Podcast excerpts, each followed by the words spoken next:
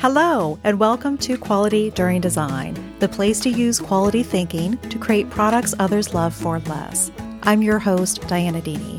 I'm a senior level quality professional and engineer with over 20 years of experience in manufacturing and design.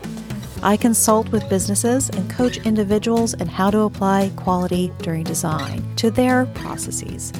Listen in and then join us. Visit qualityduringdesign.com. Hello there. I'm glad to be back.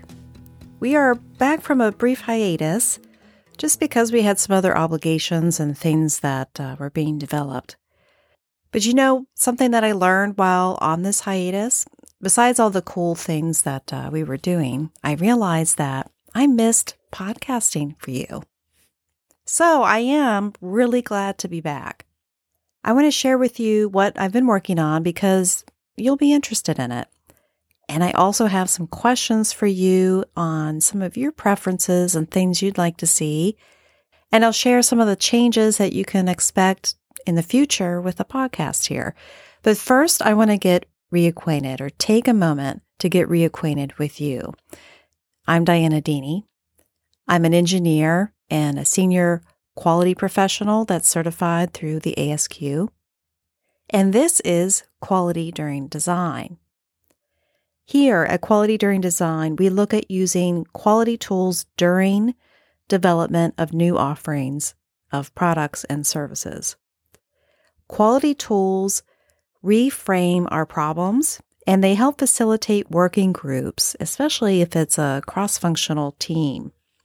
Cross functional teams are something that's a great benefit when we're developing and designing new things, and quality tools can help with that.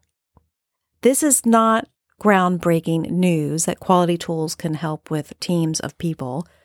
If you've been involved with any continuous improvement teams or done an 8D project or led or run a Lean Six Sigma project, those are all focused on systems or techniques of using quality tools for continuous improvement.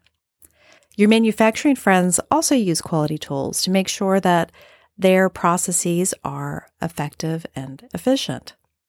But here at Quality During Design, we're focusing on quality during product development, using particular quality tools in a different way in order to help gather information from our cross functional team, to help us facilitate discussions and reframe the design problems that we're facing. Now, to share a little bit about what I've been working on, I've been working on an FMEA course. I've been collaborating with Ray Harkins from the Manufacturing Academy. That's where the course will be hosted on Udemy. If you have a Udemy account, then you're well on your way to being able to take this FMEA course. It is not released yet. I'm still working on some of the final touches, downloads, and final videos, that kind of thing. But I will announce when it is out. This FMEA course covers how to execute FMEA with teams in any industry for risk based decisions. I cover the traditional methods and then also the criticisms to those methods and why there are criticisms, and a different way to approach FMEA so that we address those. I am excited for this course to be able to be made available. I think it'll help a lot of people. The other thing I've been working on are a system and assets for people in design to get early inputs from their cross functional team. Even if we don't have a design yet, if we don't even have a concept yet, we're still gathering requirements and user needs. We can use some quality tools in a special way in order to get the requirements that we need. We're looking to make the design process more effective and efficient. When we're designing new things, we got to talk to other people. Using quality tools to be able to talk to others, explore ideas, gather their insights are all important things to do at the beginning of anything new that we're developing. This program takes a systems point of view. In four to five working meetings, you can have a really good understanding of what it is that you're to be developing, what the requirements are, what the users are, what kind of user experience you're targeting. I've been calling this the quality during design fast track I don't know if that's a good name, and I would like your input. I have a few names picked out, but I'm not sure which one is a good one. So I'm going to put it on a survey and ask you to please help me out with this.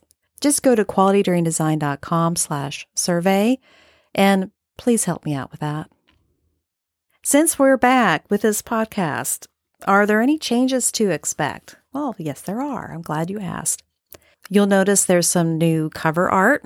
So if you're scrolling through and looking for Quality During Design podcast, just notice that the cover art has changed. This is really just to signify that, hey, we're back. We have been releasing podcasts every week, and I'm going to try changing that to every two weeks.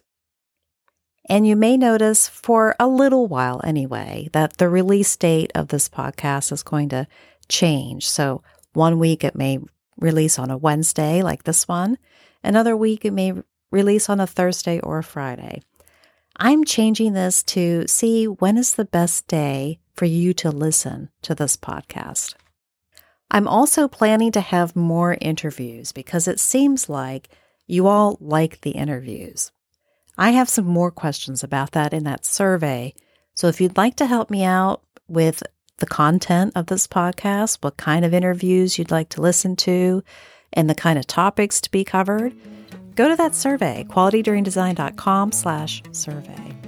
I wanted to make sure that we were back by the first Wednesday of February, and here we are. I'm looking forward to continuing this podcast with you.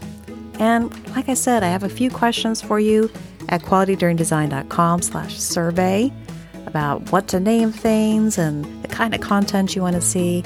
So your feedback would be greatly appreciated. And I look forward to seeing you here again soon. This has been a production of Deeney Enterprises. Thanks for listening.